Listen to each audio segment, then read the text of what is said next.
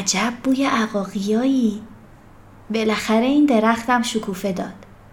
یادم باشه فردا صبح یه شاخه شکوفه برای جلوی آینه ازش بچینم. اینم از مداد تازم. به کی بگم که هنوزم از خرید یه مداد سیاه ساده اندازه کلاس اول دبستان ذوق می‌کنم. چقدر پاک خوش رنگه خب دفترم کو؟ اینهاش. وقتی امروز عصر دم در ورودی آپارتمان. وقتی امروز عصر دم در ورودی آپارتمان خانم مرتزوی رو دیدم اصلا فکر نمی کردم که قرار چنین مکالمه ای با هم داشته باشیم. با روی خوش به هم لبخند زد و گفت سلام دخترم بچه هات خوبن؟ خیر ببینی دختر حال بچم خیلی بهتر شده اگه اون شب دکتر به دادمون نرسیده بود معلوم نبود چه بلایی سر بچم میومد خواهش می‌کنم اجر دکتر بهروزی هم با خدا به هر حال ما همه هموطنیم باید هوای همدیگر رو تو شرایط سخت داشته باشیم مگه نه؟ درست میگی دخترم راستی می‌خواستم بپرسم دکتر بهروزی هم مثل شما هستن؟ یعنی چیزه مؤمن هستن یا همکیش شمان؟ سرم با شنیدن این جمله سوت کشید. همون برچسبای تکراری. همون نگاه آلوده به شک. همون حس ناخوشایند دیگری بودن. غریبه بودن. حس کردم پرت شدم تو دوران کودکیم. به کلاس سوم دبستان. وقتی توی جشن تکلیف به دوستان گفتم که باهاشون به نمازخونه نمیام و توی جشن تکلیف شرکت نمی کنم همشون مثل خانم مرتزوی نگاهم می‌کردن. نمی‌دونم چرا ولی دلم نخواست دیگه اونجا بمونم. یهو دخترک ترد شده و دلشکسته درونم که دیگه ازش چیز زیادی نمونده بود از ناکجا آباد وجودم زد بیرون. بله خان مرتزوی دکتر بهروزی مسلمون نیستن. ولی از نظر من جز مؤمنترین انسانهای این مملکت هستن. ببخشید من یکم عجله دارم. باید برم دنبال دخترم. فعلا خدا نگهدار. خانم مرتزوی دست باچه جواب داد؟ اه اه منظورم این نبود که راستش می‌خواستم بدونم که میگم چطوره وقتی برگشتی بیای خونمون. دخترم هم میاد. با هم یه چای می‌خوریم و گپ می‌زنیم. خیلی از شما براش تعریف کردم. دوست داره ببیندت. این دعوتش مثل لبخندی که یک مادر به کودک زخم خوردش می‌زنه قلبم و گرم کرد. سعی کردم از لحن تندی که دفعه قبل جوابشو دادم فاصله بگیرم و گفتم خیلی ممنون. ببینم اوضاع خونه چجوریه؟ اگه بشه حتما یه سری میام پیشتون. با اجازتون من دیگه باید برم.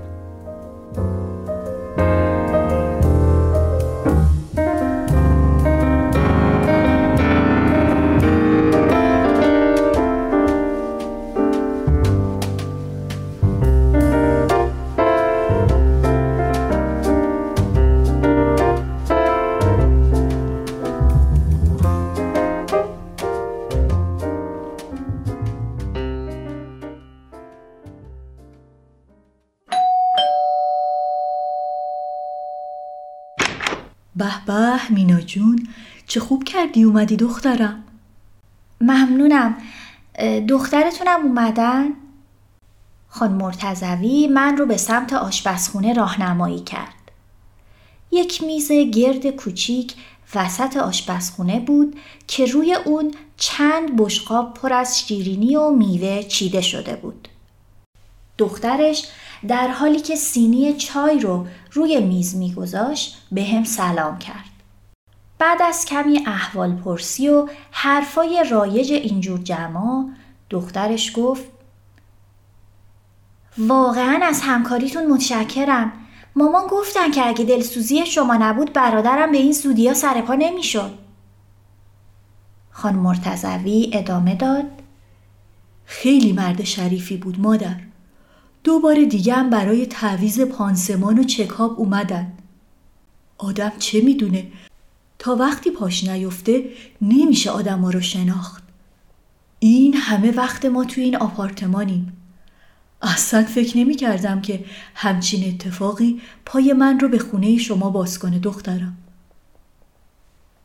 دخترش با کنجکاوی پرسید راستی شما خونه دارید یا شاغلید؟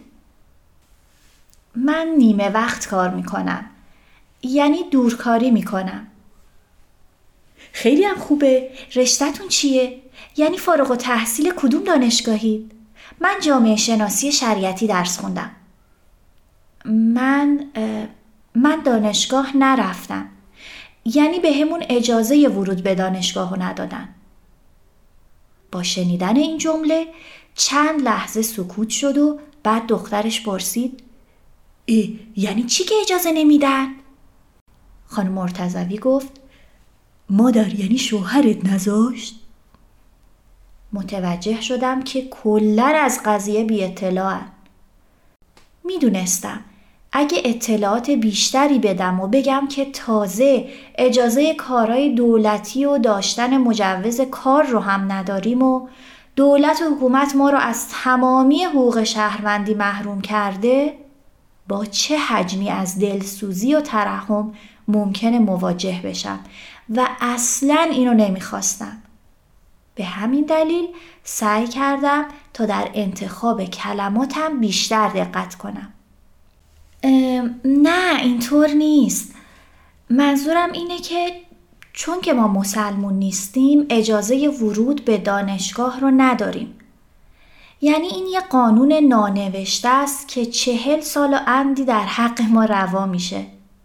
دختر همسایه دوباره پرسید مگه برای ورود به دانشگاه ایرانی بودن کافی نیست؟ خندیدم و گفتم مثل اینکه کافی نیست. با چشمای متعجب به من زل زده بود و سعی می‌کرد قضیه رو حزم کنه. اه پس چرا ما هیچ وقت خبر نداشتیم؟ البته پدر شوهر من یه دوست زرتشتی داشت. با اینکه استاد دانشگاه بود همیشه از طرف حراست آزار می‌دید. به بهونه های مسخره بچهش هم از دانشگاه اخراج کردن. ولی نمی‌دونستم یه عده ایرانی هستند که چل سال حق ورود به دانشگاه ندارن. چقدر حیف. آخه چرا یکی نباید تو مملکت خودش بره دانشگاه؟ حس کردم برای این جلسه همینقدر شو کافیه به همین خاطر با تعریف از شیرینی های خانم مرتزوی موضوع بحث و عوض کردم و اونم با افتخار از توضیح دستور پخت شیرینی ها صحبت رو تو دستش گرفت. چندین بار دخترش خواست در مورد صحت شنیده هاش در مورد این تبعیض ها مطمئن بشه. ولی مادرش موضوع رو به بیراهه کشید. شمارش رو گرفتم تا بتونیم بیشتر با هم در ارتباط باشیم. و همونجا براش مقاله پژوهشی رو فرستادم که یکی از استادای سابق دانشگاه شریعتی در مورد دیگری سازی سیستماتیک در ایران نوشته بود که چطور در چند دهه گذشته گروه های اتنیکی و دینی و قومیتی زیادی در ایران رنج این تبعیض رو در نسل های متمادی تحمل کردند. که چطور به واسطه برچسب هایی که با سوء نیت در موردشون انتشار داده شده به حاشیه رونده شدن و از پایعی ترین حقوق شهروندی محروم شدن. اینقدر غرق خوندن بود که نفهمید لیوان چای رو مملو از قند کرده و با صدای بلند گفت آه این استاد ترمبالایی بود. من که سال دوم بودم اخراج شد. حالا می‌فهمم چرا. با اینکه خیلی دلم می‌خواست صحبت و باشون ادامه بدم ولی باید بچه ها رو شام می‌دادم. به همین خاطر عذر خواستم و ضمن تاکید برای قرار مجدد ازشون خداحافظی کردم. رنگ و عمق نگاه دختر خانم مرتزوی به من تغییر کرده بود و این رو از فشردن دستم به وقت خداحافظی هم حس کردم. حقیقتا چرا این مملکت رو از این همه تنوع و تکسر که مایه غنا و زیبایی اون هست محروم کردن این همه تلاش برای ایجاد همسانی و دیگر سازی جز بیاعتمادی و بیخبری اقشار جامعه از همدیگه چی براشون به همراه داشت؟